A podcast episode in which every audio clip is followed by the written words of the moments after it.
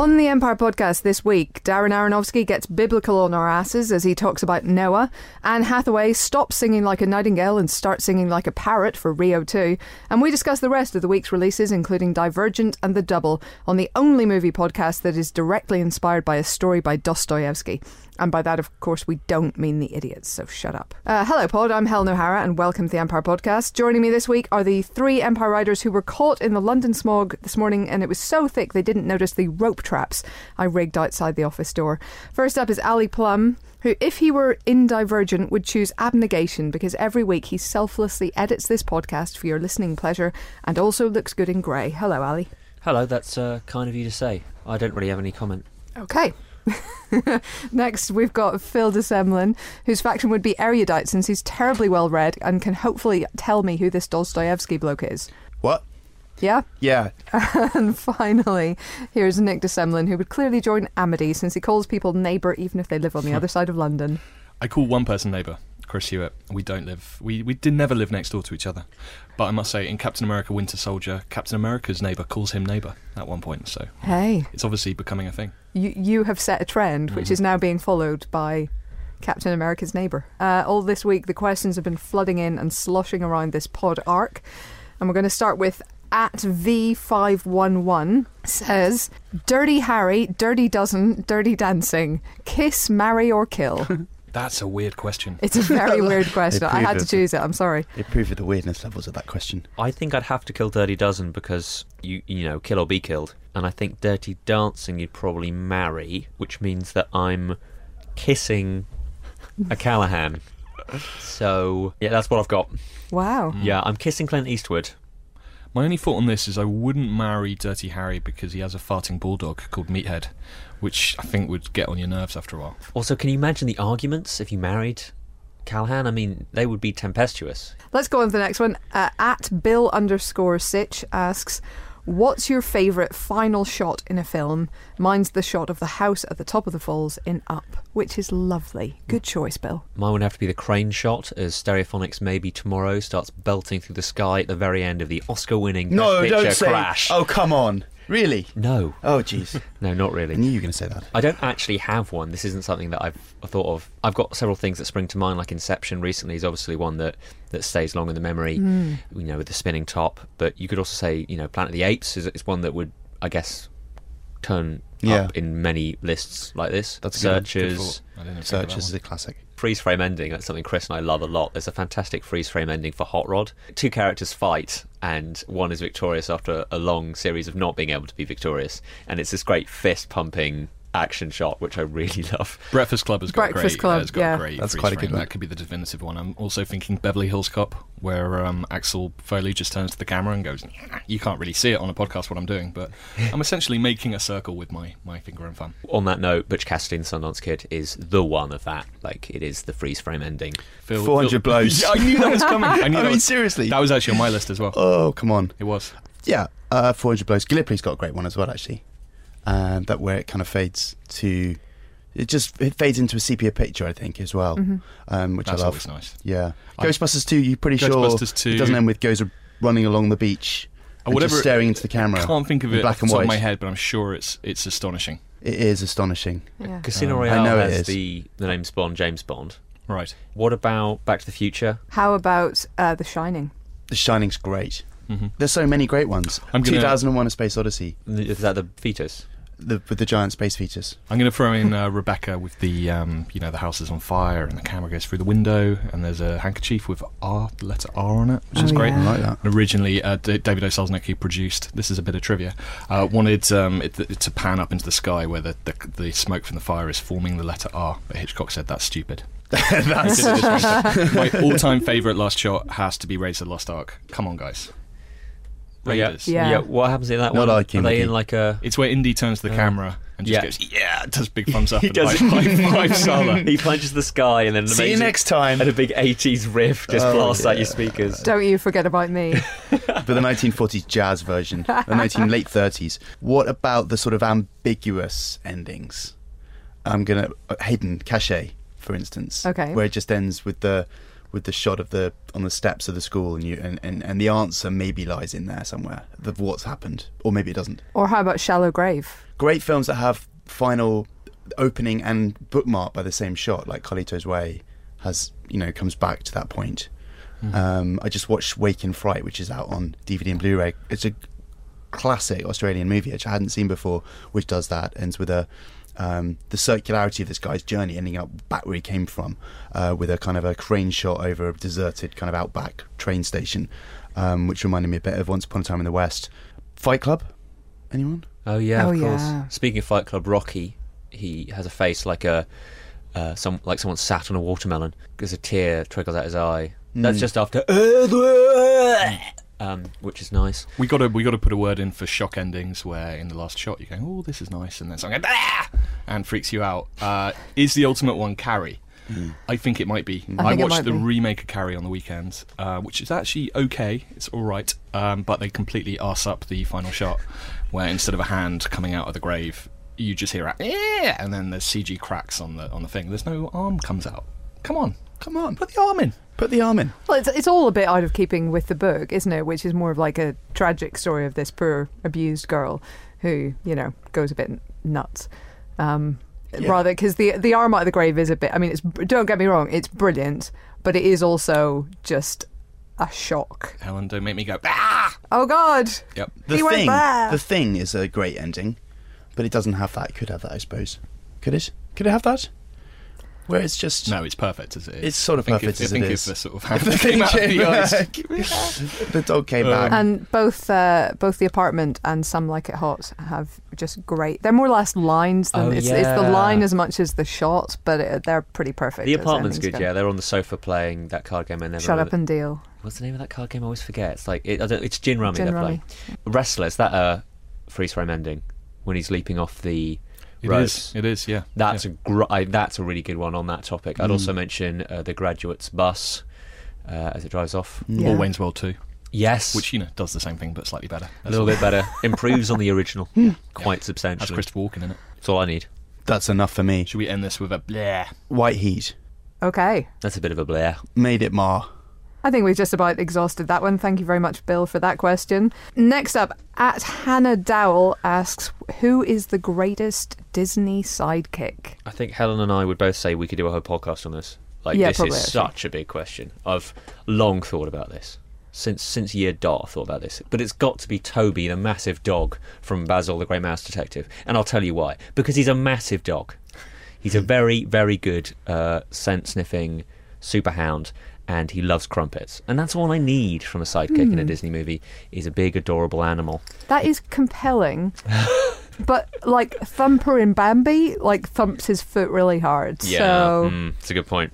Gun to my head, probably say genie, right? If you include yeah, him if as a he's sidekick. if he's a sidekick, Uh, the, the, the debate here is is he actually just a main character or is he a sidekick? Like, I would say Mushu is a sidekick in Mulan, yeah. and he's great. He's kind of genie light, uh, but I really love the bit where he's up in the top of one of the palace towers and he says, I'm your worst nightmare.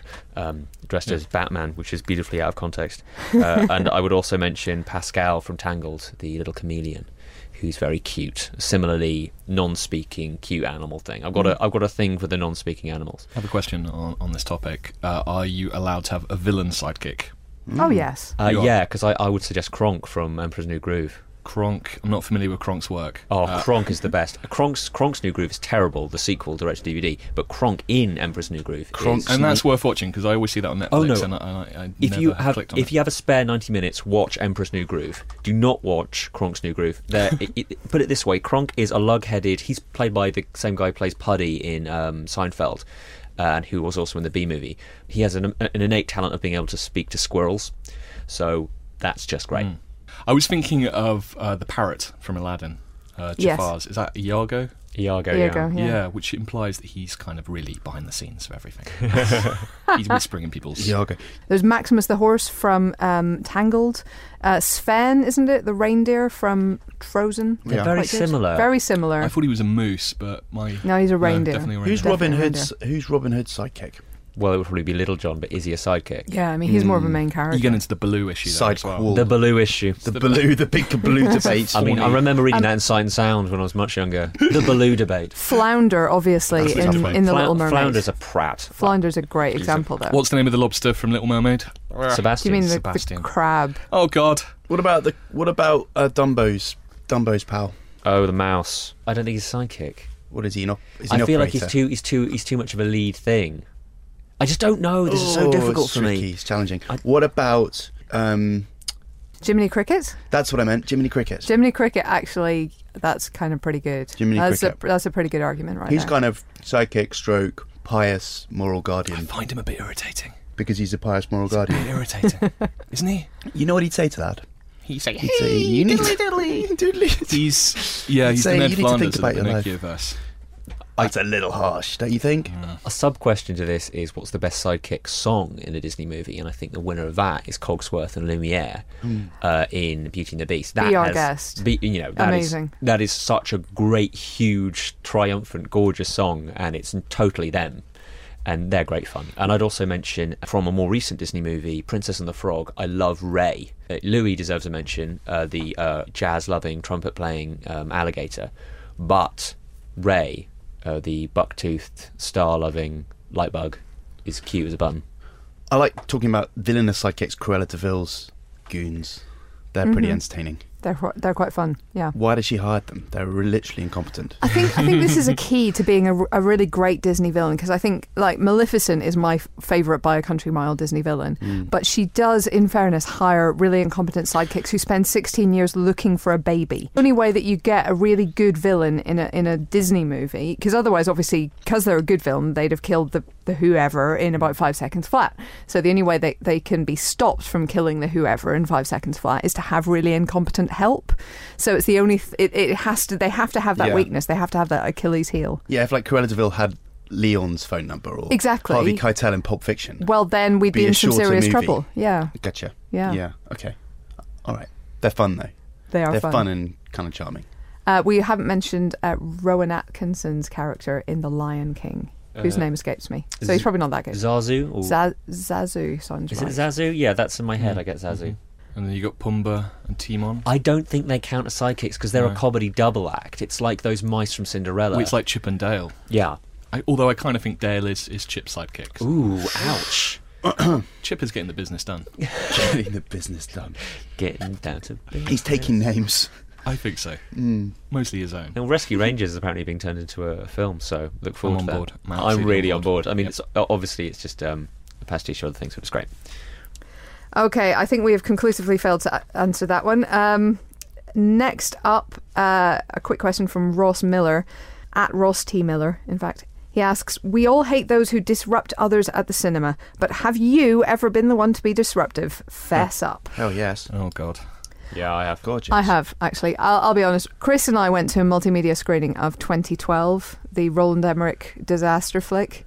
And we spent literally. quite a lot of time um, making sarky comments to each other about what was happening on screen, ironically high fiving, um, and generally being obnoxious about the whole thing. I mean, we had a blast, but James, who was sitting next to us, tells me that we were slightly annoying. So sorry, anyone you who's in didn't the actually vicinity. get told off by anyone. No, no, we didn't. I've been told off by someone. Oh, But I, no. it is a great injustice, which to this day I, I am bitter and, and protest of. Um, yeah, I got told off during a screening of Predators for breathing too loudly. Which is quite ironic in a film about a creature that breathes really loudly. but um, I had a bit of a cold, but I wasn't aware of it. And Chris was with me. He didn't hear me, so I'm quite annoyed at the lady who turned around to me in the middle of the film and went, "For goodness' sake, stop breathing so loudly!" And I was the rest of the movie. I was just sitting there going, "Ah." I should have said Stop something. breathing. Should have said something witty back, but I yeah. That, Wow. Like what? I don't know. You stop breathing so loudly. I should have said that. If only I had thought of it at the time. Mm. no, it was upsetting. I can't believe anybody would ever say that. Um, my biggest, uh, it's terrible really, but I was at the Filmhouse Cinema in Edinburgh, which is a lovely art house cinema, and I went to go and see with my girlfriend at the time uh, White Christmas. Obviously, it was December Great. time, and it was a matinee, and lots of old folk were in there. There was barely anyone in there, and we were just a little bit kind of hot toddy drunk, and uh, were laughing and just saying things, and oh, I love this song type stuff. And an old lady which I I loved really. I, I, I I'm totally at fault here. Came four seats. She was four rows behind us. Walked down in the middle of the film Uh oh. and was like, "You must be more respectful to cinema." And I was like, "Yeah, yep, you got it. I'm absolutely right." And so yeah, you just have that feeling terrible for the next hour. But yeah, I'm sorry, old lady, lovely old lady. She might have been in the film. She could have been in the film. Yes. The lady in front of you at Predators wasn't d- clearly wasn't in Predators. I don't know. No. She was frightening looking. Have you seen her since? No, No. no, Gosh, no. that's a tough one, isn't it? Because like breathing is not. It's not like eating popcorn or taking phone calls. No, you kind of need to do it a bit. At least It least was a loud film as well. I don't It's a really I loud know what- film. What, kind of noises I was making? Yeah. but um, H- How about you, Phil? Have you ever, you know, unconsciously mouthed along in French while watching something? or, yeah, you just know? shouting. I think just general, probably just generally annoying. I think weren't eating couscous throwing, too badly. During- throwing my my couscous around. no, I don't know. I couldn't. I probably eat pick and mix too loudly. Just general disruption, snoring, Yes, it's really important not to do that, Phil, when you go and see films. waking up suddenly. Uh, you really did love Noah, didn't you? I did love no. On an unrelated Oh come note. on, no. Have Let's any of you guys into fallen asleep during a film? Uh, Yeah. I fell asleep during Tron Legacy. Mm. Uh, I was exhausted. I'd come back from uh, a trip to America, and it was the day afterwards, and re- was really looking forward to it. it. It didn't help that the film wasn't very good, but I was yeah in the IMAX screen. Like uh, that's how excited I was to see It it. gets quite chilled at a certain point. You You know, know, he- Jeff Bridges sort of uh, weird, sort of CG. master. Jeff Bridges starts doing some space yoga. Um, That was enough for me. Cyber yoga, Mm. whatever Mm. it is, and it starts getting quite mellow. I kept having little micro sleeps during A Serious Man. Not because it wasn't good, it was obviously brilliant, but because I was just off a flight and I thought I could, I thought, you know, it's like, but it's the Coens, I really want to see it, I'm going to go anyway, I can stay awake. I couldn't stay awake. It was a flight from Paris, Helen. Mm. Come on. I missed the second act of uh, Dark Shadows, but I haven't sort Didn't miss a lot. to check it out. Didn't miss a lot. You missed the second. You just fell asleep for just the second act. Oh yeah, third act was great. The resolution, you were Yeah. awake and ready to go. Uh, Um, yeah. Well, don't ask me because everybody knows. fell, fell asleep in Pacific Rim. There you go. Oh Phil, Um, Mm. And we also we had the Empire Awards, of course, this week. Now all our coverage is online, empireonline.com slash awards 2014. You can see all the coverage of the night and all the winner speeches and everything else. It was fantastic. I, the reason I mention this is because we have a question about it. Barry Morgan, who goes by at Mr. Dick Splash, asks, "What was your favourite moment from the night?" Wait, is the answer just going to be Emma Thompson? Yes. Well, yes. yep, pretty much. Yes. I mean, the, not to you know denigrate our other guests. There were other great speeches. Arnold Schwarzenegger brought the house down with a very very funny speech. James McAvoy made everyone take a drink before he would leave the stage. He was having a good he'd time, already had qu- a couple, perhaps himself. He also, fun fact, puts his jacket on exactly the same way that President Bartlet does in The West Wing. Um, so that was that was cool. I must say, tangentially on the Emma Thompson thing, it was fantastic seeing uh, her um, seeing Tom Cruise. Uh-huh. And he t- Tom Cruise turned around and saw Emma Thompson, who they obviously know each other, but they hadn't seen each other for a long time. And he goes, "Hello, love," in what must be the worst Cockney accent. But that was an amazing moment. That's pretty cool. I stumbled upon Sally Hawkins mid conversation with Arnie. Wow. That's incredible. I'm assuming they were talking about Predator. It's hard to tell, but that was pretty. that's unusual. That was unusual. But Maybe he was praising Blue Jasmine. Maybe he's a huge Woody Allen fan. Or enjoyed- Mike Leigh fan. Or Mike Leigh He's always fan. wanted to work with Mike Leigh. I enjoyed Arnie seeing uh, seeing Edgar Wright geeking out uh, as he met Arnie for the first time. Arnold just sort of walked up to him and went, "Good to see you," and then walked off. And they'd never met before, and he was pretty excited about that. That's pretty cool. And we also had Brian Cox meet Professor Brian Cox. Whoa! That was pretty cool. Uh, and the two of them uh, revealed that they've had, they've been mistaken for each other, you know, on a lot of occasions and been, been asked to do bits of work that the other one was actually wanted for. so, you know, the actor Brian Cox would turn up and be expected to give a lecture on quantum mechanics and Professor Brian Cox would be expected to talk about the Bourne trilogy and it all got very confusing apparently. I would like to see that. We have to get the Chris Evanses together next year, don't we? That's the only the only way we can top this. Yes, that is. There we go. That's on our to-do list for 2015. Uh, so yes, incredible awards. Uh, do check it out online if you haven't already. Um, and uh, yeah, and also, you know, enter the Done, in 60 Seconds competition next year. You could be there with us. Okay, time for our first interview now. Our guest is one of only two people to have won an Oscar and also played Catwoman. And in a fight between the two, we think she'd win because her Catwoman didn't suck. Uh, Anne Hathaway rose to fame in a number of smarter than your average teen movies and moved up the A list thanks to the likes of The Devil Wears Prada, Becoming Jane, and of course Les Miserables. As she reprises her role as Jewel in the Rio sequel, we sent Phil and Ali along to talk to her. What's your favourite English snack? Um, snack? Do you have such a thing? Yeah, I think my favorite is salt and vinegar chips. Crisps. Thank you so much. Um, and so I like I like that one. Yeah, that that one that one's the one that I kind of miss. I mean, you can get them in the states, but it's not really the same thing because I'm usually having it with a beer, a lager.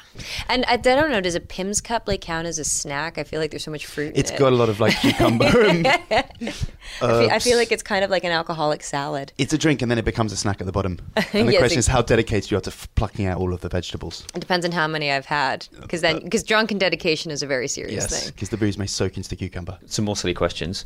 Uh, right, so there is a talent competition in Rio 2. Mm-hmm, if you were in a talent competition, imagine that, and you were asked to display a talent, what would your talent be? You cannot sing. Okay. Um, I th- this is sound, gonna sound so lame. I'm really good at packing a suitcase. Wow. So, so good that you'd want to show it off?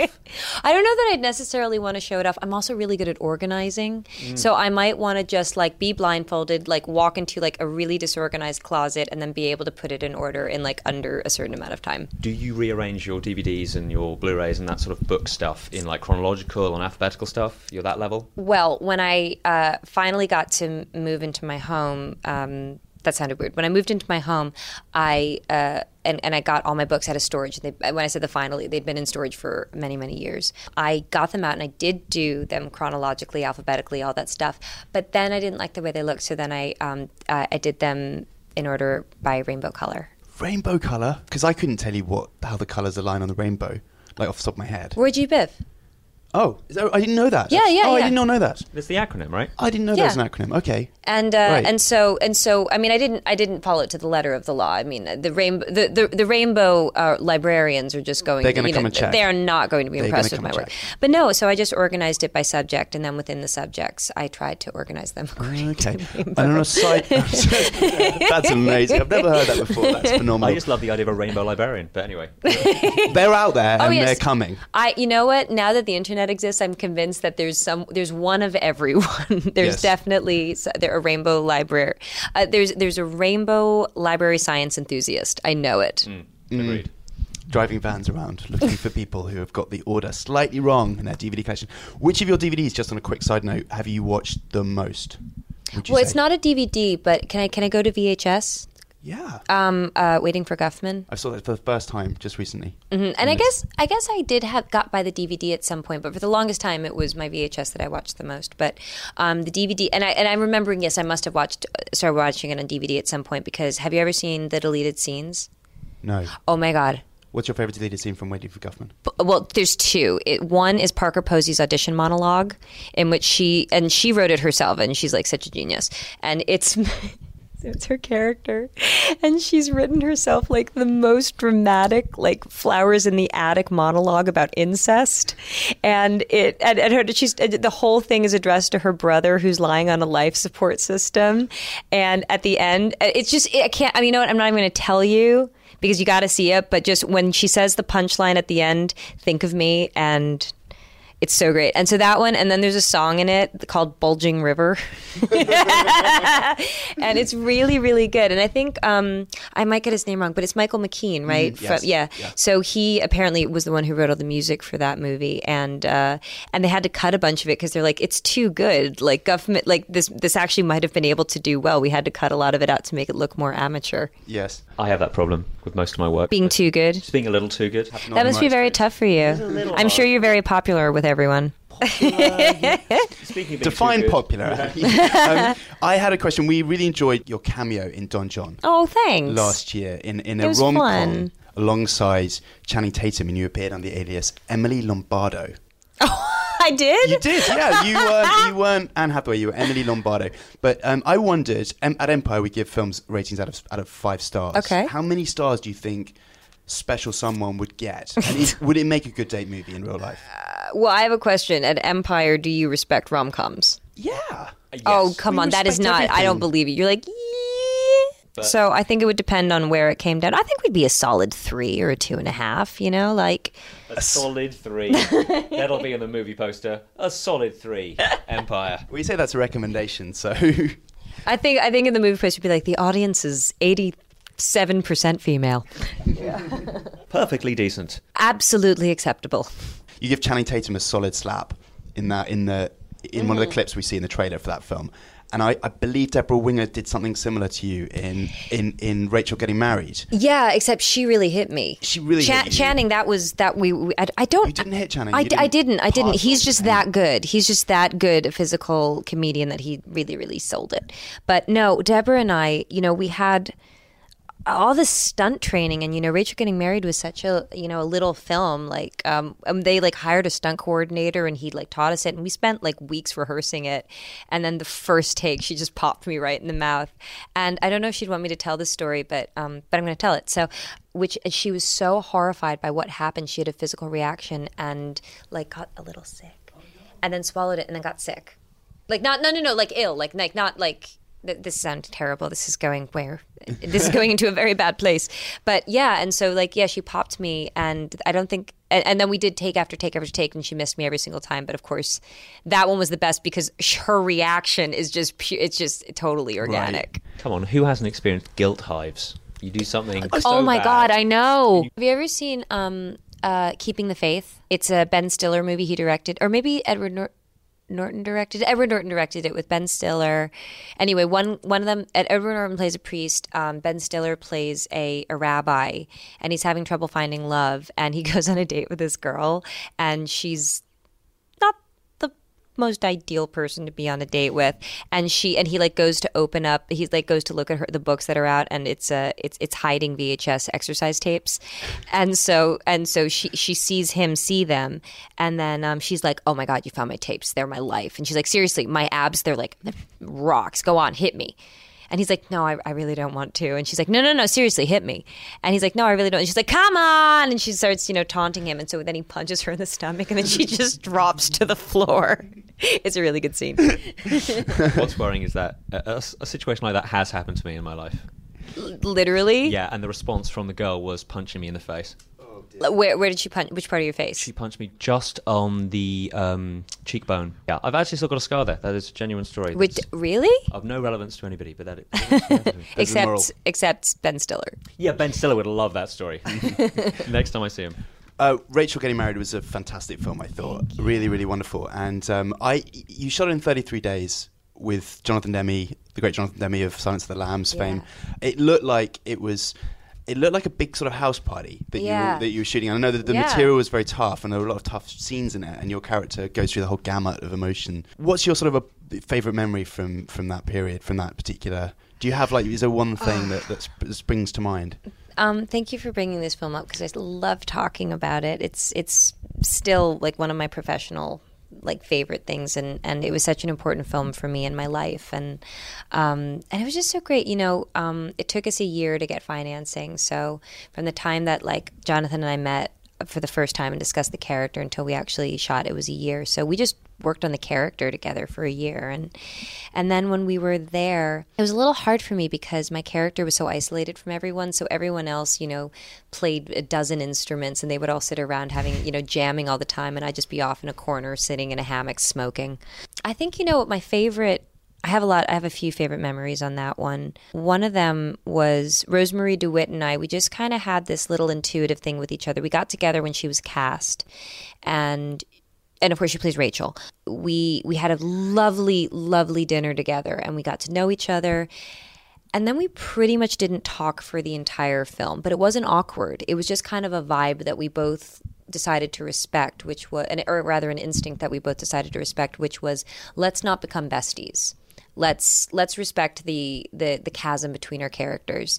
And so I think my one of my favorite memories from that film was when it was finally all over and you know we were all up at the house anyway. And so we kind of had a barbecue had a house party and Rosemarie came up to me with a bottle of wine and two glasses and she said now let's talk. And we just sat down and we had a few glasses of wine together and we talked about the experience. And and it was really nice because i mean i- pretty amazing actually that we both were in the same place and we had never discussed how we were going to do it. Yeah. Should have gone. Nope, it's too late now. it's done. We've got to wrap, but uh, just before we do, oh you guys are lovely to talk to well, you can come and see us again, I We, guess. we said we were good. Well, we were sort of lying, but it came off okay in the end. Um, do you, just before we go, what can you not tell us about Interstellar? It's set in space, right? No, that's good. That's a reveal. I'm taking that. Um, I can't tell. I literally, I, there's nothing I can tell you. I, th- th- it's just, it, it's a Chris Nolan movie, so we're all gonna have our minds blown. and you, play know. Stella, right? I play Inter. He's watching. Thank, Thank you, you. so much. Thank you Thanks, so Sammy. much. Right, it's movie news time. What have you got for me today? Let's talk about Frozen because we just mentioned it with the reindeer, who is also a dog, Sven. I watched this last night because I thought, well, as the news has arrived that it's hit $1 billion in the worldwide box office, it just finished, well, it is finishing its final run in its final market, which is in Japan. It has now earned, obviously more than that at this current point, 1.072 billion and it's only going up. It's coming out on DVD this week, so really it's just going to never end. This is now the 10th biggest film of all time. Obviously, this does not account for inflation. There are plenty of movies that came out long, long time ago, 70 years ago, that would give this a run for its money, literally, uh, including Snow White and the Seven Dwarfs but it is a huge success. There is no doubt about it. What I love is that when I mention this on the Empire Facebook page, it doesn't feel like it's very Empire at all. Like everyone's reacted by going, "Oh, how this how has this movie got to a billion dollars and I've never seen it?" Well, because you haven't seen it, and lots of, I guess, young girls absolutely adore this film with its belting tunes and what not. Uh, it is the number one animated movie ever. It's a shame, obviously, its whole construct means that it can't be sequelized, but it it could inspire another adjectival titled, uh, you know, slightly too beautiful filled uh, princess film where they uh, meet men and it's great. I mean, to be honest, yeah, they're, they're talking about a Frozen 2, even despite the lack of an obvious sequel, you know, thing there. I guess you could do something else with Elsa's power. You could have Anna suddenly discovering she's got the ability to do something or other, hmm. which leads to stuff and things. Sven spin-off. Sven spin-off, Olaf spin-off. I mean, that basically when it with this kind of money in the bank, you can be sure they are going to do it. And on term, on you mentioned there in terms of inflation and so on. If you adjust for inflation in modern dollars, Snow White and the Seven Dwarfs has made nine hundred and ten million dollars in the U.S. So would do better than this worldwide, we think. But they haven't got worldwide figures going back far enough to be sure. But yeah, it's uh, it's an incredible result for Disney. So um, you know, bravo to them. Yeah, it's interestingly it pipped it pushed The Dark Knight Rises off the top ten list. and Wow, it is the first really? animated movie.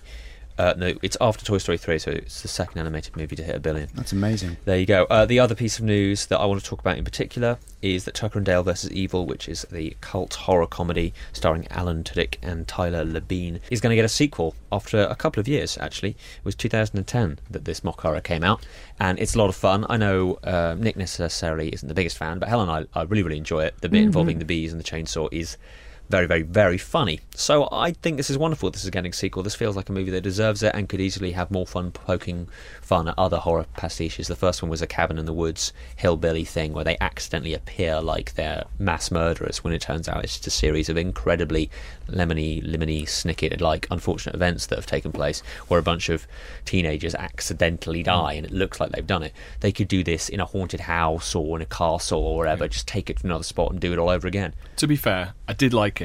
My problem with it was it felt like a short film rather than it felt like a one joke thing. I thought they did the joke incredibly well, but I, over an hour and a half, uh, I thought it wore a bit thin, and I'm not sure how in a sequel they're going to be able to sustain that. I mean, it's a, it's a great idea. It's a hilarious idea. It's kind of a you know could have been a funny or die short, but over a film, let alone a series, I don't know.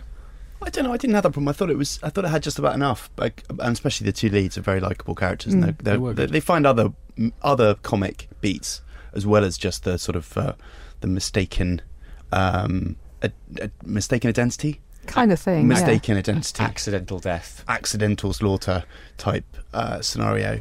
Uh, Yeah, yeah, it's, it's, just it- about. It, it's I know what you beautifully. I, I love it that it's beautifully balanced between the college kids assuming that these two hillbillies are redneck killers, and these two hillbillies trying to figure out why these college kids keep killing themselves in front of them, as, Mm, as, yes. as it appears to them that they are doing, and they're very confused and worried by the whole thing.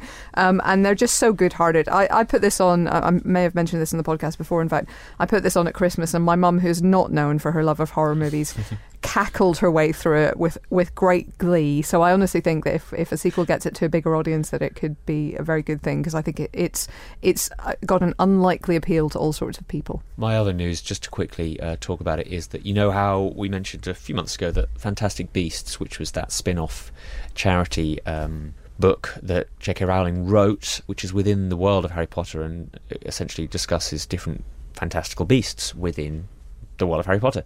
Uh, that is being turned into a film, but they're now saying, Warners uh, are saying they want to turn it into a trilogy. Kind of Hobbit style. So, In the least surprising news ever. yeah, that's That's a thing. that's a thing, and uh, uh, I mean, it's it's way too early to say that this is necessarily a bad decision on the basis that we don't know what she's planning. The the book itself gives you nothing to go on it. It sets up this guy who's a magizoologist who's done all this research into magical beasts all over the world. Uh, the book is literally just a list of those beasts and a sort of a, car- a paragraph on each, just explaining what they are and what they do. Um, and there's you know it's some funny stuff and it's kind of charming. And if you've read the Harry Potter books, you know some stuff that they refer to in passing is kind of explained there. So it's it's a nice little thing, but there's absolutely no story there. So whatever they're going to do, it's a blank slate really for a story. And as long as whatever they come up with is a good one, I guess fine. and it is important to remember that J.K. Rowling is writing the scripts herself. She is, yeah. But we'll see. We'll I see. like beasts, magical beasts, even better. um, she's a great storyteller. So Yeah. until we see proof that it's not good, I'm, I'm down for this. Yeah. This sounds good to me. And also, I, I love the settings. This is set 70 years before the Harry Potter stories. Now, I know that they've been sort of filmed as modern day stuff, but strictly they're meant to be set in the 90s. But so if you take 70 years off, there, you're either talking 1920s or 1930s. Either way, it's a sort of a cool.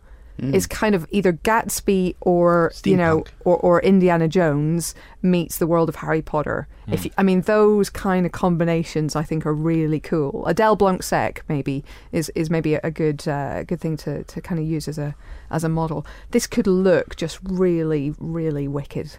Um, so I hope they do something wicked with it. I'm going to segue into my story. Please do. My story also uh, has a kind of magical beast um, in the shape of a panther who is pink and Rinky Dink. They are bringing the Pink Panther back to the screen, not the Inspector Clouseau detective thing, but the actual Pink Panther. Um, apparently, it's going to be a live mix of live action and animation, and it's going to be a kind of caper uh, directed by uh, Simpsons guy David Silverman, who I'm not familiar with, but if he's on The Simpsons, that's got to be good. Um, he did the Simpsons movie, didn't he? did he? Yeah, I think He so. directed it. Yeah. Okay. That's not going to be good. Ah. Oops. How does that make you feel? Well, a mix mixture of emotions. So I need to step away from the mic for a sec. Um, yeah, I, don't, I I like Pink Panther. I used to always prefer the, the, the kind of the intro with the Pink Panther, and then when it turned into a live action film, I was like, oh. I want to see that Pink Panther doing stuff. I actually used to have a little kaleidoscope thing that, that was the Pink Panther running a car wash that you Did could, you? you could watch. But um, anyway, uh, I'm I'm up for this. I'm I'm a fan of the, of uh, of Pink Panthers.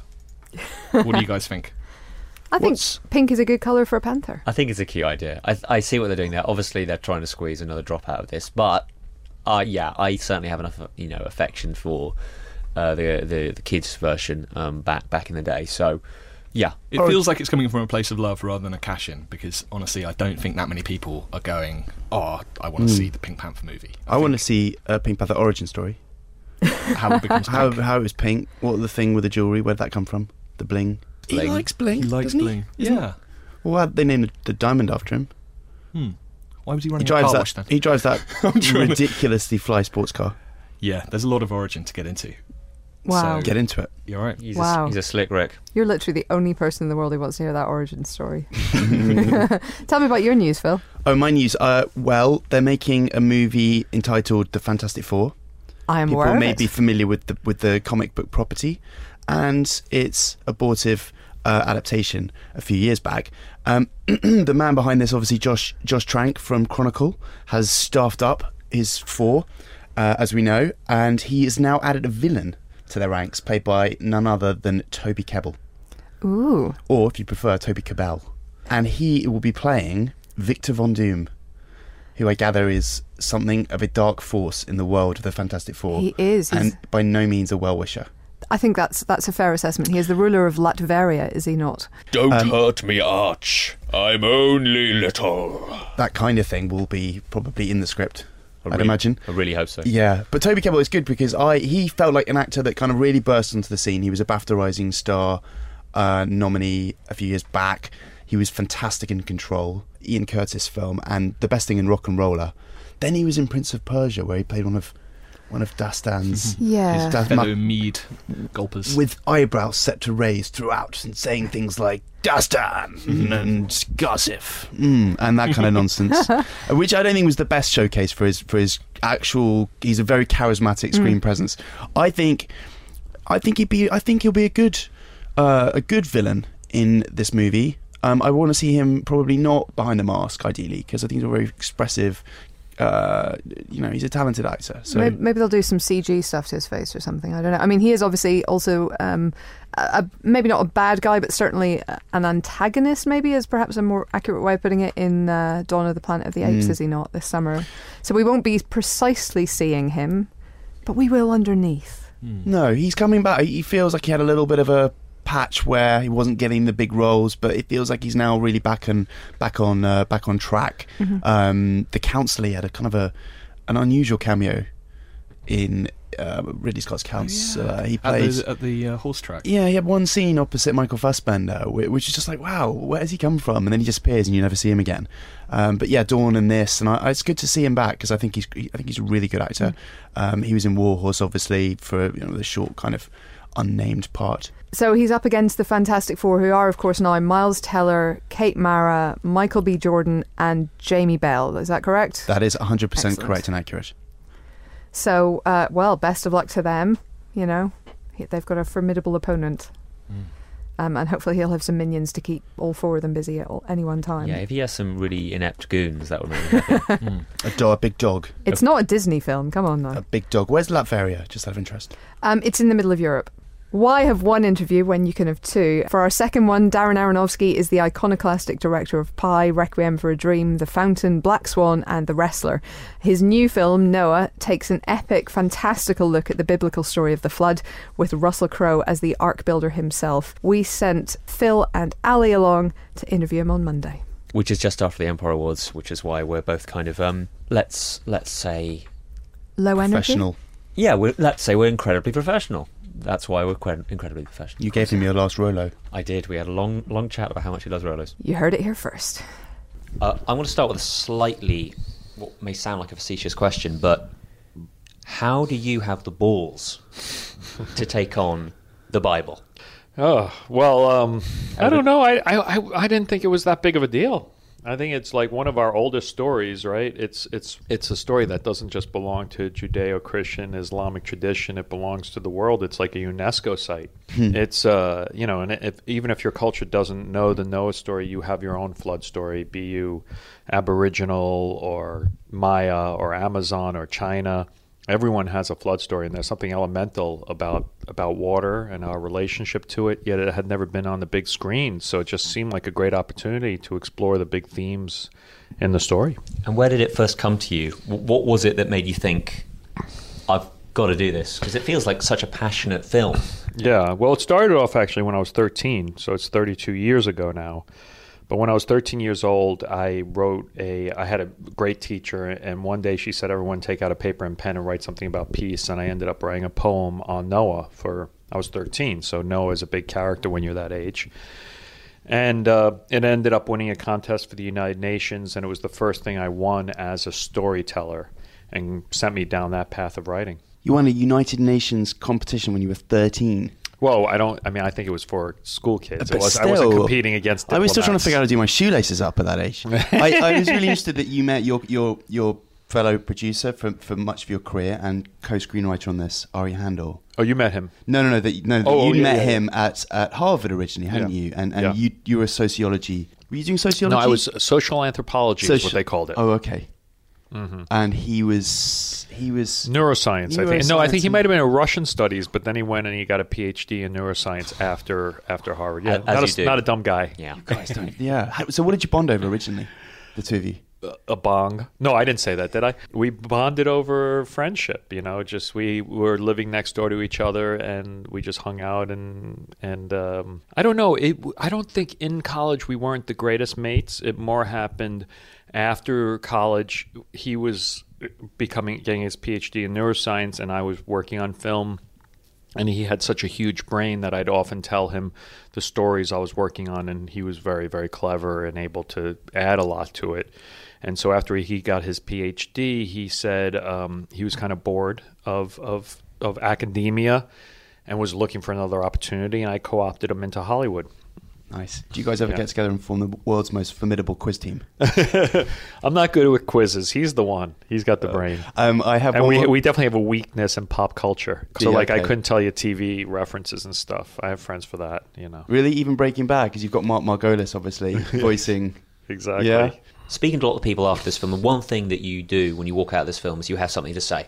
Hmm. It, I think it connects with people, it pushes them. What do you say to people who, who say to this film, well, that wouldn't have happened? And, for example, there are these, these glowing rocks that form a kind of sparking banner Yeah. style fire ignition. Yeah. People say, well, what's that to do with anything? Where does that come from? Well, it does come from everything comes from something. There's this uh, one word in the story of uh, Noah in the four chapters. This this use of a word called sohar, which is actually the, what it's called in the movie. And uh, there's been it's it's a very strange word where it's used in the Bible. It's the Hebrew word is sohar, and many there's been a lot of interpretation for thousands of years about why that word sohar is used there. It's the only time it's used in the Bible, and people have sometimes said it was a um, the window that Noah was able to look out of, and other people say it was a magical stone that uh, burned brighter during the day and dimmer at night. And so that kind of magical stone led us to sort of taking and creating some type of energy source for for that world, for that pre-diluvian world. That's kind of what we did. We sort of set up a fantastical pre-diluvian world because when you actually look in the Bible, it talks about everything in it is a miracle. It's a time without rainbows. Um, there's angels walking on on the planet. People are living for hundreds of years. Everything in that world is fantastical. It's not this world. So we wanted to create a Lord of the Rings mythical place. One of my favourite features of the film are the fallen angels. Hmm. Uh, there's astonishing visuals. For me, I got a kind of a Ray Harryhausen kick out of it. Hmm. Is is that what you were channeling? These are kind of multi-limbed, six-limbed, walking, almost golems. Yeah. Well, the golem idea was a big idea for us because, you know, we're dealing with an ancient Jewish text, so it made sense. But, you know, the problem is when you everything that ILM was showing me at the beginning were, you know, these giants and they kind of had movement like humans. And, you know, for the last 10, 15 years, um, you guys are sci-fi fans, you know, you've seen we've seen so many of those giants. I really wanted to break away from that aesthetic. And I was like, well, you know, we should go back to some type of stop motion feel. But the thing I more was going for was this Parkinson's feel, because the idea of these creatures is that they're crippled and they're prisoners of the planet, and they're sort of these forms of light that basically are being punished and shackled to the planet. So I was trying to show their discomfort, and, and that's kind of where that movement came from. fascinated from your perspective on what it was like to be on the inside of this movie because there were stories about the edit and the the, the, the fact that it was pre-screened for specific American audiences. Yeah. And the, the Noah as a story has resonance with lots of different faiths, not just Christianity, but you know Judaism and Yeah. Islam as well. Yeah, sure. So for me, for you as the kind of bellwether for all of these different kind of f- passions that people have for this text, Yeah. and for the studio trying to balance all that stuff. How stressful was it? You know, can you put it on a scale of one to ten? It sucked. It, it it it was terrible because you know we all agreed on the f- script we were greenlighting, and the film I was producing was that film.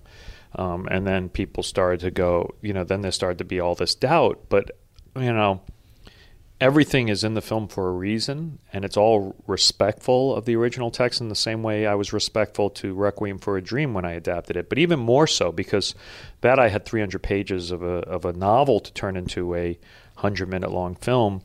You know, when you're dealing with four chapters, you have to sort of respect every single word, every line, every possible interpretation. You're trying to honor it. So the film honors uh, Genesis. It just basically interprets it and breathes life into it for, you know, a 21st century audience. And um, I think at a certain point, uh, the studio, you know, wanted, like they always do, Iron Man. And I was saying, look, you know, I would like to have Iron Man too, but we know that the Russell Russell's character goes really dark in this film, and I don't have Robert Downey Jr you know, basically being the great entertainer that he is, I have a guy going into the darkest of darkest places, considering doing the most terrible thing possible. How are we ever going to compete? That's not what this film is.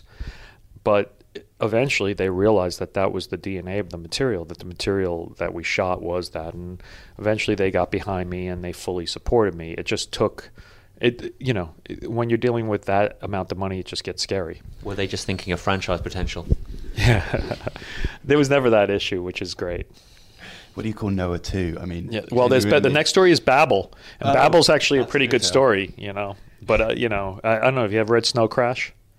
Uh, yes, book? I have. It's Snow astonishing. Yeah, they have some great stuff from Babel in it. So maybe maybe well, we do Joe that next. Cornish was attached to that.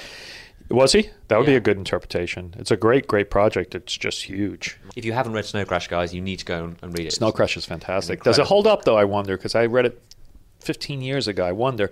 It starts off with guys like rollerblading or something, isn't yeah. there? You'd have to super, update it. Super skateboarders. Super skateboarders. That would have to change a little bit. They deliver a lot of pizza. Yeah, um, exactly. But, but, there's still great shit in it. Speaking of vision, there's another bit I love uh, with what I'm calling an armadillo, uh, but it's an armadillo type dog, uh, which, which is armadillo. A, that's pretty good. Which is a, a creature you meet early on. yes. And this is kind of what I was talking about earlier. This there are elements to this story which I think shock people who think they know Noah because yeah. they read it in a pop-up book. Yes, that's very patronising. But just... no, but it's true. That's not that's not patronising. That the what you're trying to say, which is the truth, is that it's been turned into a fable and a nursery uh, rhyme and songs for kids. And you know, Playmobil has a um, has a Noah set.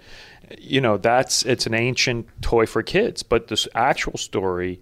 And when you read it in the Bible, is the destruction of creation and for me, when I heard it as a kid, I have memories of being afraid because we all know, you know, the little lies we tell as little kids or the little thing we stole or whatever we did that was bad. We all like are living with that fear. And I remember thinking, oh, I'm not good enough to get on the boat. I don't want to drown. I'm not Noah. But the it never says in the Bible that Noah was good. It says he was righteous. And righteous does not mean good. Righteous, it's a very curious word that took me six months to sort of of studying to try and figure out what it meant, and it, what it really, what most theologians say it means is a balance of justice and mercy. Um, which, just to finish, as a parent, you can sort of understand if you're too just with the child, you can destroy them with strictness, and if you're too merciful, you can spoil them. And the balance of that is what makes a righteous person. But that doesn't mean you're good. So when Bill and Ted describe someone as a righteous dude, I mean, about. Bar Marley's righteous is, you know, well, you know, who knows what it is. Now, you met the Pope, didn't you? Yeah, yeah. Not that long ago. Is he a fan of Requiem for a Dream? I don't know. I didn't. We didn't get into any details. He's more of a wrestler guy. I think. like, no spoilers on this one. He loves costumes, so I think the wrestlers all over. Yeah. I just realised we didn't actually touch on the armadillo. Where was the origin of the armadillo dog? Well, from the brain of uh, Adrien Morot, uh, the best makeup guy in the business. I sh- shouldn't share with Empire readers because uh, all my favorite filmmakers will try to steal him. But um, you know, we always wanted to create a animal kingdom that was similar to ours, but wasn't your typical giraffe and elephant and zebra situation. We didn't want it to look like a zoo. We wanted to reinvent the animal kingdom and the whole feel of the film. No portholes with giraffes' heads sticking out. No portholes with yeah. Well, that's not in the Bible. You know, the thing that's so bizarre is that all religious art got the ark wrong. And if you actually look in in Genesis is a perfect description, you know, down to the cubit. of the measurements and the proportions of the ark. and it is, you know, a, a very, very, very big box. I'm just grateful no one got seasick because Yeah, but that's what ark means. Ark actually means box. So hence, there you go. know, Raiders, they're off. yeah, exactly. There you go. Gotcha. Have you been to Mount Ararat? No, I haven't. It's a great mountain. One of the best mountains. Oh man, Is it? It is. You've been. What qualifies for a good It's mountain? big. so big. It's Height. Is that it? So honestly, it's it's one of my main proponents for judging whether a mountain is a mountain or not. You're quite shallow when it comes to mountains. Um, now we touched earlier about um, pop culture, and you had friends that would answer your pop culture questions. Yeah. This hasn't stopped you being linked to big pop culture icons like Right. Hugh Jackman's Wolverine, who is currently in town. Is this something that might happen in the future? You might be brought back into that superhero world, or was that a possible just a diversion? I don't know. I mean, I'm always interested. The problem is all the holy grails are sort of taken, aren't they? You know. Mm. Um, Speaking of Raiders, Yeah, uh, exactly. But so I don't, um, you know, maybe if something emerged, I'd love to do it. I've, I love superhero films, and so I, I got really close on a few of them. I just just hasn't worked out. Because you were in talks, or you had early talks, or a meeting, Batman, Yes. year one, before Christopher Nolan kind of Yeah. came and got involved. Was it just one meeting? Was it? Oh no, no. Me and Frank Miller wrote a couple of scripts. We worked together on some scripts of it. Yeah. Was there a lot of your? I mean, just coincidentally coming from a different angle, but was a lot of your vision in the in the Batman Begins? Not really. No, I think that, I think Nolan's version is exactly what the studio wanted. I think I was much more of a gritty feel is what we were going for, but we eventually I um, got to make the Fountain. That was the film I really wanted to make, and I just chose to pursue that than than to stay on that. I, I think I was a bit. I probably wasn't in the right place. I, there was there, I had too many stories I still wanted to tell um, and I just wanted to make the fountain for all that time, and that was the one we followed. And your version of Batman, of course, would have seen uh, the Batman who might have been naked on a beach drinking wine. which I'm sure that scene would have happened. If you live to be like Noah, 950 years old, Yeah. they'll re- rebooted Batman 47 times. More than that. It's more than that, so you you'll get a chance. Yeah, yeah, exactly. Just make that happen. Um, we we did a big celebration of movie soundtracks on, on Empire Online last year, Oh, and I spoke to Clint Mansell about working with you way back because Yes. you've been he's been your collaborator Yeah. since day one pretty much, Mm. um, and he speaks obviously incredibly fondly of meeting you in the first place and Yeah, the sure. serendipity of that. He said that he got a he got a, he got a check, I guess a royalty check for Pi. Just recently, when I spoke to him, which was last Oh, wow. year, for 169 dollars. Yeah, there we go. Are you still getting are you still getting checks through? Every from- once in a while, it shows up. Keep renting that movie. Keep buying that movie. It Right. gets through the the thing about that film. It was done totally socialistic, where everyone. I mean, I own less than I think Clint owns. I own 1.2 percent of that film. I wish you owned 3.142%. exactly. There we go. Working on it. There is a sequence in this film which is kind of the origin. Mm. And I felt as I was watching it, this is going to get studied. Did you feel like when you were pitching this film that when you, when you were creating this film that that was going to be a really special moment? It's a, it's it's it's the origin of everything. Well, I always knew when we first wrote it, when Ari and I first came up with the idea of it, we got excited about doing a single shot from the Big Bang all the way through to the Garden of Eden. Um, and for me, it was one of the major reasons I did the film was to do that sequence. I'm glad you said that because you, you feel it as you watch it. we always had the idea of you know just starting with the Big Bang and moving through that and seeing the formation of the of the of the Milky Way and seeing the formation of the Earth and the Moon and water and Earth and and then the creatures of life leading up to Eve. You know. Yeah. What's it like when you are creating that, presumably with ILM? Mm. I- I've always been curious about how, as a director, you, you see what they're trying to do. Obviously, they're realizing what you've explained to them. yeah. Are you often going, no, no, no, no, no, that, that salamander's too big?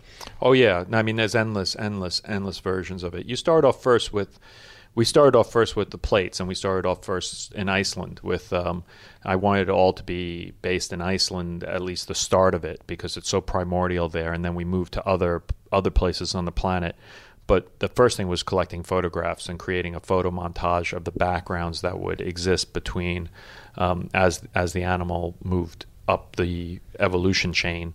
Um, and then there was animations of the different creatures, and there was a lot of discussion of what those creatures were. We did endless research of, you know, kind of uh, you know, there's lots of holes in that pathway from amoeba to us. Have to so, take but- that leap from lizard. yeah, to to to uh, yeah, and who knows if that really was the direction it was, but at least it gives a hint at what was going on. That would make an amazing flip book to kind of tie into Noah. I would love to see all of your photos just like. Oh, so there's, There it is. Yeah, that's a great idea. And a water park, obviously. Yeah, exactly. Now, again, you're going to feel like I'm pop culture obsessed, but I was wondering whether you'd seen the Japanese take. The Japanese Wolverine is uh, was James Mangold and obviously Hugh Jackman. Have you had a chance to see it? Does did it? Oh, yeah, I how, did How it. did how did it, did it compare to your idea for for the? Oh well, it would, it's a very you know it would have been. I, who knows? I mean, I never got as far as James did down the path of of visualizing it. I thought they did a great a great job with the script, and I think it, it came live really well. And Hugh's always awesome.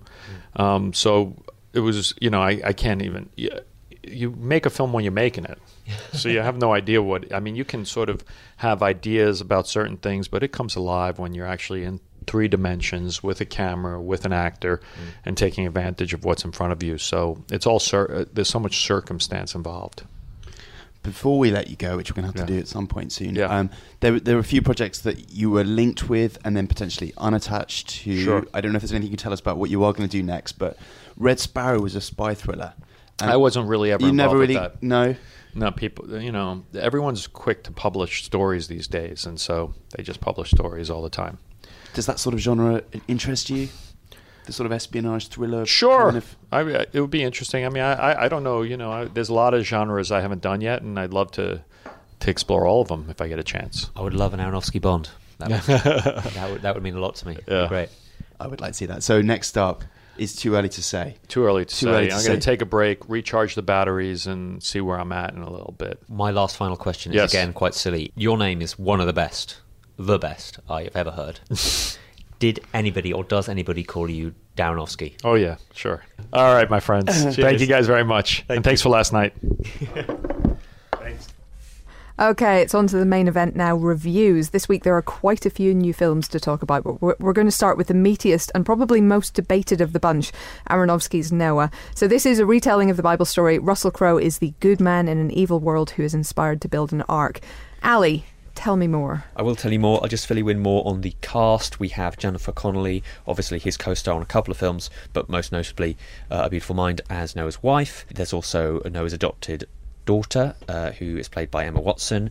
Then there's uh, there is two sons played by uh, Douglas Booth, who's very handsome, and Logan Lerman, who's also very handsome, uh, but is called Ham.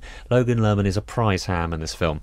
Uh, Oh. Oh, anyway, so that's that's the cast. Also, there's God, who is uncredited cameo by uh, Terry Jones. That's not not true. It is in a epic, fantastical, not Sunday school, not kiddie version take on uh, the Bible. That's hundred percent for certain. But this may surprise all of you. But this Darren Aronofsky movie is quite divisive. No. It is. Like some people are really engaging with it to the tune of $44 million in the US box office in its first weekend.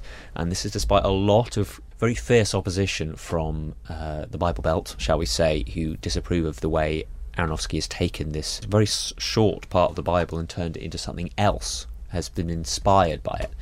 And there are elements of this which I'll get into later, which you will understand why they maybe don't like this. But anyway, this, there is no doubt, is an, un, an unmodified creative expression of a cinematic auteur. This is Darren Aronofsky's Noah. And there was a lot of conversation again, we, we talked about this in previous podcasts, about how Paramount, the studio, was going, oh, can we try and cut this or change this? And we talk about in the interview, um, quite frankly, with, uh, with, with Mr. Aronofsky.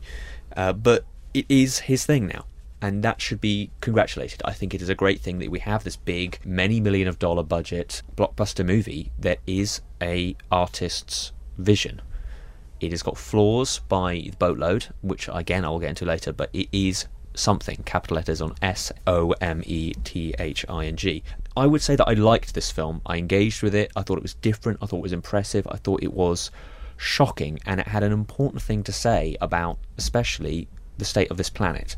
Its eco message is runs through it like a, a stick of rock. There is so much about the flood coming, and you know what has recently been in the news in terms of uh, we're not looking after our planet properly, and we are running out of time. So it really hits home on that front, but it makes a few kind of almost unforgivable flaws, even from dare I say it, the kind of hokey typeface it starts with. It's it's it's weird how you watch this film and whether you enjoy it or don't, you will leave going, well, he should have done that, and why did he do that? And you know, it's one of those films that you cannot walk out of it and go, well, that was just plain brilliant.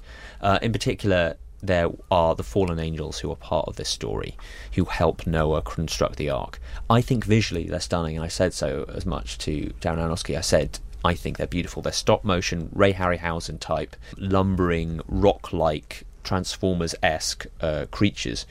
And I just thought they were visually great, but they will possibly make people recoil because they'll just go, What is this? I don't understand it. This is strange. This is weird. And you've just got to have an open mind to kind of get in on it. Russell Crowe plays Noah. He's a very tortured, as, as you know from the original story, he uh, he's a very tortured uh, man. Does it really well. There is no one else on this planet who could do it. Like to have that gravitas and to have that presence to pull off this. I think he's very good indeed. I think this movie also suffers from the fact that I felt like the director was a big fan of certain scenes. You know that feeling when you watch a movie and you go, well, he obviously loved this scene. And he loved this scene, and this scene was great. One in particular is something that a lot of people have been praising, is a time lapse history of the universe's creation from you know, a, cell splitting to a salamander crawling out of the, you know, a lizard crawling out of the sea to apes to whatever. And that's part of the reason why I said it was controversial in the US in particular. I think that is stunning. I think this will be studied by people in universities for years to come. That sequence is beautiful. But again, like I say, that felt like the focus. Mm. Then a couple more scenes will go by, and then there'll be another one where you could feel the white hot energy of his creative genius, and then it would move on a bit more. I've got lots to say. I'm sorry for talking so much about this. It's intense. It's difficult viewing. Even as I say, if you do like it, you will also not like it. It's a bit bonkers at times. It takes a while to get going. I feel impressed by it, but I do not love it. I think it is clever and important and big and brash and bold, but let's let somebody else talk. I would kind of agree with that. It, fe- it felt to me like um, there are many, many things about it that I thought were brilliant, and I do admire the fact that it just got made in the first place is pretty incredible. I agree with you completely on Crowe. I think some of the other performances are sometimes a little bit iffy, but he is flawless. But it, it felt to me like a, a movie of, of several different parts, which didn't always fit together terribly harmoniously, and, and I felt like sometimes, uh, you know, the, the the the big sort of story arc, I guess, of the of the third act didn't feel always to flow particularly well through the first two acts. You know, um, I felt like it, it sort of. It, it, felt like there was there was a story. You know, number one, Noah is a good man in a world of evil men, and we're setting this whole thing up. Number two, Noah is inspired by God to build an ark. No, number three, Noah's not sure whether man deserves to survive at all. There's, there's sort of these three different arcs in the film, and and they th- there was a, a, sort of a shift between them that didn't always sit terribly well with me. and, you know, it, it, did feel a little bit. Uh, heavy on well it's obviously going to be kind of heavy on the religion not necessarily christianity i mean this is an old testament thing this is the vengeful god this is not the you know lovey-dovey hippie god um, and and that sort of is is sometimes a little bit I don't know hard to, for modern ears. I think there's some dark stuff definitely. Very there's, dark. There's, stuff. there's, some stuff which doesn't really get addressed. There's some incesty stuff in there which mm. you probably will walk out the film scratching your head going. But that, but that's the Bible over, really. It is, I know, but then it's sort of in the convention of a Hollywood film that ends on a kind of Hollywood note of hey, it does sort of end in that upbeat note, and you're kind of going, you know, that's. Mm. Anyway, um, it's uneven I, I kind of found myself laughing at a few bits, not out loud disruptively, but you know. there, there, are there are bits that are laughable. I think that that's that's what I was trying to get a, get a handle on. There are there bits, is. It's difficult. There's one to... there's one particular bit where in this attempt to modernise this biblical story, I won't reveal what it is, but it is, it is part of the plot, which could possibly be a spoiler. I did hear those kind of uh, film festival haw haw haw laughs. Hmm. Um, from the screening I was in. But I mean, there's, there's a sort of uh, shonky CG snake. There's Anthony Hopkins talking about berries a lot. He has an entire subplot where he's talking about berries, which is quite difficult not to laugh at. Um, and I, I've got to confess, when the when the big Transformers battle did break out, I it's difficult. It was difficult for me to to sort of take that seriously. I kind of love that bit. I kind of love that uh, that fight sequence. This this film has about eight tones. It has epic fantasy film a la Lord of the Rings. It has obviously biblical epic. It also has disaster movie. It also has insular hotbox. Uh, and it has like a Lars drama. von Trier almost. I thought of Dogville in the second half of the mm. film when they get on the ark. It yeah. turns into this really minimal, mm. weird, intense dark, dark, dark drama that doesn't have any. It's so different from the blockbustery battle where these sort of robot creatures are sort of getting exploderized, and you're just going, "What is this film?" It's so many different things I've- going on at the same yeah, time. I agree. It's only better than 2012. Um, I'll say that for it. a story with a similar similar themes and a similar plot. Um, but yeah, it just felt like um, lots of stuff in it was was really uh, captivating uh, visually, and the performance of Russell Crowe anchors it fantastically well. But it did feel like a strange mix of authorship and studio guidance to me anyway. Regardless of Aronofsky saying that it's very much his film I'm sure it is but he presumably bought into the stuff that reminded me an awful lot of things we'd seen in the Isengard battles of Lord of the Rings uh, quite a long time ago without really adding much to that. That whole idea of you know Ray Winstone's villain it just felt really really thumpingly conventional in a film that was extremely sort of unorthodox in a good way often um, and it ended the, the final 20 minutes and still we should have had big grace notes just felt like it just ended it just kind of Ugh, it's, it, he's, he's a bit hamstrung, no pun intended, again, by the source material. There is a. yeah, but I mean, he chose to make it, so I don't. And like- also, I think I feel like we can't. You know, he's he's hamstrung only to a certain extent. He introduces a lot. I, I think uh, just in particular about. Uh, you're right. You're right. I will say you're right. But in the terms that last 20 minutes, and please, if you haven't read the Bible, I'm sorry. Uh, there, it's not that long, this bit. You can just read it before you watch the film, if you do end up watching the film. Where Noah comes back from completing this mission, spoiler, he does, and he gets wasted. He drinks a lot of wine and is discovered naked. That's something that's there, and that's a weird thing to it. You can't not include it, but it is. A th- do you see what I'm saying? Like, and I think that kind of I think that plays kind of well in the film. Yeah, I It's like a that bit. survivor's guilt thing, which I think mm. works, and mm. it, it actually uh, uh, that bit really works. What Phil was describing, the Tubal Cain, the Ray Winstone character, in, in the last 20 minutes. that has kind of No, that and the- the- we're talking as a film in a whole now, but th- that that character is mentioned in the Bible, but obviously his entire story in this film has been created by Aronofsky. And it's kind of cheesy. It does feel like they've had they thought we have to have a villain who's doing villainous things and trying to fight the, the good guy and stuff. But I agree with you about the, the Russell Crowe stuff. Obviously, we should wrap this up, but the fact that we're talking about it this much indicates that it does have that power. You walk out of this film, you have an opinion. You have lots to talk about. There is a lot to think about. It is one of those movies, and for that, it should be congratulated. Uh, it really, really should. You cannot walk out of this movie and go meh. Well, we talked to uh, I talked to Hugh Jackman earlier this week, and he was saying uh, basically all that Darren Ar- Aronofsky wants of one of his films is that you talk about it, and he has certainly succeeded in that case. We give this four stars, which is very much a recommendation. Uh, next up, we've got a much hyped young adult novel adaptation. Divergent has been talked up as a successor to The Hunger Games. And stars Shailene Woodley as a young girl in a sort of post-apocalyptic society who has to join, choose to join one of five factions that control her world, and she has to hide her true divergent nature. So I think I'm going to take the lead on this one. Let me explain what the heck is going on, if I can. Um, so this is in future Chicago, which is walled off, isolated. We don't know what's happened. We don't know why it's happened, but it's on its own. Uh, and it's society is divided into five slightly ungrammatical factions. There is uh, er- erudite, which is the intelligent faction; candor, the honest people; abnegation, the selfless; uh, amity, the friendly types; and dauntless, who are the, the daring people. Um, Sh- uh, Shailene Woodley plays Beatrice or Triss, who's grown up in abnegation. Uh, when she goes for testing at 16, she learns that she is in fact divergent, that she is equally attuned to any one of three factions. Um, and she has to hide this because for some reason, it's not quite clear why, this is a, a threat to her society. Um, so she hides that. She joins. She chooses to join Dauntless, um, and heads off to, to join them and has to compete in training for them because they have a sort of competitive entry system. If you're not in the top, I don't know, sixty percent of the class, you get cut and you become factionless, and that basically means you're poor and alone forever. Um, and uh, and she's you know under the additional pressure that she has to hide the fact that she's divergent. Uh, she's also there's a hunky trainer involved there as well. He's played by Theo James. Um, so it's all a complicated setup.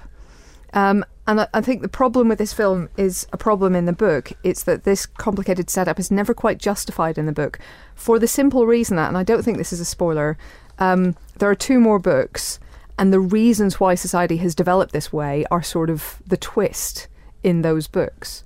Therefore, you cannot explain it in the first film. you you literally can't give anything more. So what I think Neil Burger, who made this film, has tried to do is tried to give just enough explanation of why this would have happened to hopefully keep you going through the film. But it's such a big ask that I think that's the, going to be the big stumbling block for most people. If you can buy that, if you can just go with it, go, okay, fine five factions for some reason you're best if you only have one virtue cool whatever then you can kind of enjoy it you know really really good kind of supporting cast in this one. Loads of uh, big name adult actors. You've got kate winslet as the head of erudite who's the sort of you know leader of the whole thing. You've got um, uh, tony goldwyn as beatrice's dad uh, and Ashley Judd as her mother. You know, you've got really good people in there, but you just have to buy this huge thing in the Mm. middle, which Phil, I don't think you did. You'd be right in thinking that. Although I now feel like anything I say that's by way of like analysis or criticism should be sort of prefaced by or ended with a question mark because like you said I don't know I don't know where this is going I haven't read the books and I'm not entirely sure but I also feel like it's one of those films where you, you don't feel like you need necessarily uh, should need to have done that it should No, sell itself fair. straight away Yeah. and um, and it also has that thing of like it's got the sequel baiting ending now uh, James is at me for um, for not channeling my inner thirteen year old girl enough with this sort of thing. But I'm like, uh, straight away it lost me because first of all it does that annoying thing of telling not showing. You know, it's Yeah. basic 101. Sure, there's exposition, but this has double, triple helpings of exposition with cherries on top, um, which runs throughout. It doesn't have enough subtlety in the way it builds the world or explains why this has happened. But I think more to the point, I mean, I haven't read the books and I know they're super popular, but any notion of like dividing a society on such a imbecilic lines, it's just lost me. I mean, the, the, the millions of years of evolution and, and the incredible complexity of humanity reduced to five. The I, I mean, I it just blows my mind the the the, pre- the premise of this. It just seems so ridiculous that this girl is unusual because she's able to be more than one thing. You know, I mean, that's just to me ridiculous. And so I'm not really with her on the journey. And the fact that when she does have the sort of Harry Potter sorting hat situation where she has to choose her faction, she leaves her family. She just walks out on them, you know, and you're supposed to be like, wow, she's a really caring, abnegation type person. She's compassionate and caring. And she literally doesn't tell them she's going to do it. She chooses another faction and just walks out. And that's the last she sees of them until whenever. Now, that's not a spoiler because that comes quite early in the piece. But, you know, you're asked to, to, to like a lot of people that I found. I mean, I have to say that Dauntless were probably the most annoying group of film characters I've ever seen in any movie. I mean, they're like Hitler Youth without the sense of humour and the cool shorts. They just run around whooping and climbing things for no reason and just being obnoxious. to show that they're dauntless, dude. You know, how else are you going to show that you're daring and courageous? Uh, you know, I, I think they, they were. I think that's him trying to show, not tell, which faction is which. And I think you know he did that as well with the design of the film, with the houses of where everybody lives. You know, the abnegation living in these tiny little grey boxes. Mm. Yeah. very very Spartan inside. Uh, you But I, I don't know what the point. I mean, I guess this comes later, later in the franchise or later in whatever. But I don't know what he's trying to say. I mean, I, I came out of thinking I- it felt well, like this is what I'm Starship. Starship Troopers without any satire or any point to make. But I think this is the, this is a, the, the problem. You, you you know he's adapting the book, and I think he does a very good job of adapting the book. I think these problems are in the source material. and Neil Burger, I mean, you know, uh, Limitless was, Yeah. was was full of interesting ideas. So hopefully he's not doing the next one. I know, but you know, maybe maybe I don't know. I think. I mean, listen. I think you know, as a setup, I think you know they do what they have very well. I do think, as we've both said, I think th- the setup is flawed in itself and it's limited in itself, and that kind of undermines what they actually achieve on top of it. But decent performances. You know, uh, Woodley's pretty good. She's got it's it's a, it's an underplayed sort of a role. Tris isn't always the easiest person to kind of get into, but I think she does quite well. Um, Theo James is is just about the right side of brooding.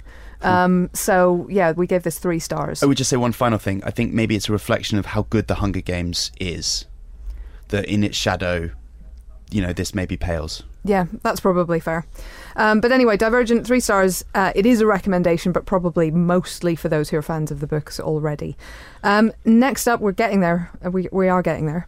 Next up, we have the second film from Richard Ayoade following The Storming Submarine, which stars Jesse Eisenberg as a man who, frankly, the universe hates. Everything that could possibly go wrong for him, and quite a few things that really shouldn't, uh, do go wrong, and his life gets even worse when a man who looks precisely like him shows up and does his life but better. Uh, Phil, what did we make of this one? I it's I well Richard Ayoade. I mean, his first film Submarine was was a real attention grabber. I mean, he clearly has a very you know he's very cine literate. He has a real notion of what sort of films he wants to make. I like this film because it feels very very different from anything else you're going to see. I, again, I think it's Marmite. Not everyone's going to enjoy this. It's it's quite a dark sort of satirical world. It's a little Brazil, Terry Gilliam, George Orwellian. Um, you know Huxley, all of those A sort bit of Kafka as well. and yeah, Kafka's probably the best reference point because it's nothing really makes any sense. You know, if you liked, I, one of my favorite Coen Brothers films is The Hudsucker Proxy because it sets this world where everything's a little kind of off kilter, and it's like that, but it's a darker kind of world, and and and you're you're plunged into that darkness straight away because you see a sort of a suicide, um, and and and these two police suicide DNA whatever experts kind of roll up with the ambulance and they they're very much you know it, it's got a very black black humor. Uh, they kind of they kind of immediately analyze um, Jesse Eisenberg's character Simon James for like his likelihood of killing himself and decide that he's probably quite a high risk. And then they go on their way without you know batting an eyelid about it. He is a man that is you know is struggling. He's very timid and diffident. And based on the Dostoevsky story, but quite differently. Uh, his his doppelganger turns up, uh, Simon James. He's Simon James James. Simon. James Simon arrives, and everybody loves James Simon. He's confident. He's kind of, but he just everything falls into place for him all the time, and. Uh, and, and no one recognizes that they're the same, they're exactly the same. No one actually twigs. So, the, you know, our hero is left in this kind of weird, weird kind of mental mental sort of hinterland where he's not really sure Yeah. what the hell is going on anymore um, and he's doubting himself It's it's basically sort of uh, social network Jesse Eisenberg versus like Zombieland Jesse Eisenberg. Yeah. You know, the the incredibly competent, incredibly smart one versus the the very unsure, very very kind of timid yes absolutely. Good that's a good analogy. You know maybe there's the Lex Luthor side as well. He's just a he's you know not malevolent but he's a very negative malign force in his life and uh, and leads him in strange directions. It's got a great great cast that Ayoade's put together. It's great to see Wallace Shawn getting you know being back on the screen more regularly. James Fox turns up. Noah Taylor has a great little part. Uh, Mia Wasikowska uh, and uh, I really enjoyed it. Four stars. I don't know if everyone else is going to feel as strongly. You probably need to go in. I will say I have seen it also. I did not like it as There you go. as Phil did. Yeah, Um, I loved Submarine. I thought it was really bright and smart. I thought this was a bit Brazil light, to be honest. Brazil Light. Yeah. Yeah, it's whether you're willing to uh, accept uh, uh, the filtration of four or five different ideas of Orwell and Gilliam and all this kind of stuff. Are you willing to accept that as a new inventive idea, or are you going to see all the references too clearly and find yourself detached from it? Oh, I don't know. I think I think I think I kind of soul of that, but still felt really into it. I think it's it's just got that. It's it's that really you know Eastern European slash Russian um, bitter comedy, like like not just black, but incredibly bleak and incredibly bitter about it comedy but it's still very very funny Uh, Dark and chocolate. very dark like this is we're talking 90% cocoa solids here this is, It is. like some seriously Yes. heavy stuff I wanted to. but yeah. but just I I just loved it at the I wanted time. to see a feature length version of the Paddy Considine uh, TV show Yes. in the film, which I can't remember the name of now. It's like the Duplicator or something like that. It's got some kind of parallel to the, the main action. Yeah, it's kind Yeah. of it's kind of like Blake Seven. Yeah, that's great. It's like terrible. He's got this uh, massive sci-fi Garth Hoover. Marenghi Yeah. show. Yeah, I, I wanted to like it. I really like Richard Ayoade. No one likes Garth Marenghi's Dark Place more than more than I, which he directed, and that's Phil's putting his hand up, so he likes it as much. I do. Uh, there are probably other people as well, but I, I I wasn't blown away by this. I thought the production design was very very good. I thought the world was well thought out. Um, I thought the camera, the, the style of the movie was great for it, quite De Palma esque. But I thought the story itself was a bit lacking. Okay, so that one got four stars from us, which is obviously a big recommendation. Finally, for the big reviews this week, we have the sequel to Rio, which again stars Jesse Eisenberg uh, and Anne Hathaway as blue parrots who face trouble from like an evil cockatoo or something. Tell us more. Jesse Eisenberg. Uh, oh God, this is very similar to the first Rio, uh, which came out a few years ago, which was a bit of a smash hit in its own its own way. Did very well.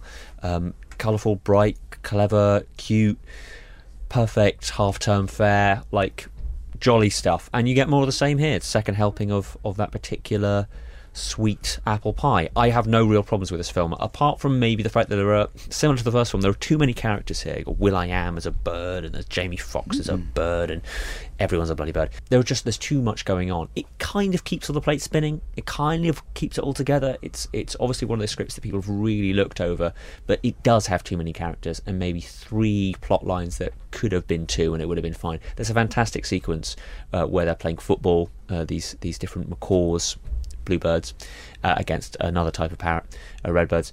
It doesn't really matter what the plot is. I'll be perfectly honest with you. It's solid family fare. That uh, if you have a young uh, niece or nephew or son or whatever, you could do a hell of a lot worse. The voice cast all seem to be doing uh, a decent job, and uh, if someone says they didn't like it, I'd say they'd be quite quite harsh, quite harsh indeed. If you have a little niece or nephew, take them to the double. and then, and then, but if that's sold out, yeah, definitely Rio Two. What would you? What sort of chocolate bar would you say that Rio Two is? I would say a Rio 2 is a dairy milk, 100%. Like it is so. Or it might be Pop Rocks, colourful, sparkly, tongue bursting, sugary stuff. Interestingly, the last sort of half an hour sort of turns into Avatar. I thought. There is an Um, Avatar element. It is based in the Amazon rainforest. Does Yeah. Jermaine Clement get a song? Jermaine, Cle- oh god, yeah, Jermaine Clement. Who there's an interview with- with him on the website which you'll enjoy. Where uh, it- here's an example of one of the lyrics where he does a rap. He goes, "You beat me at ping pong, I'll just play ping ponga." Previous film, he um, talks about how uh, if you try to make a mess of me, I'm going to put you on a rotisserie. So it's that level of forced punnage. I- I prefer the first pun, I'll be honest. That the second one's a little weak. Now, hang on, it- correct me if I'm wrong, but the first film was all about these two parrots being the last, or their, these macaws being the last of their species. Now it turns out they totally have family. They have a huge. They're not. There's loads of them. It's a lie. Huge. It's been a lie all along. There's the twist. Oh, I feel like. There's lied too to. many of them in a way. They need I can't. killing. I can't cope with this anymore. I'm moving on. Also out this week, Mark Cousins' uh, "A Story of Children and Film" uh, got four stars. That is, as the name suggests, about children and film. Um, Honor, which is stars Paddy Considine in his second appearance of the week, uh, gets two stars. Uh, Visitors, which is a surreal documentary about technology, gets three, and The Motel Life with Emile Hirsch and Stephen Dorff gets four. And that is it for this week's Empire podcast. Join us next week for more film related fun when we'll be joined by Gareth Evans to talk about The Raid 2 and Sam Claflin to rather confusingly get very loud about the quiet ones.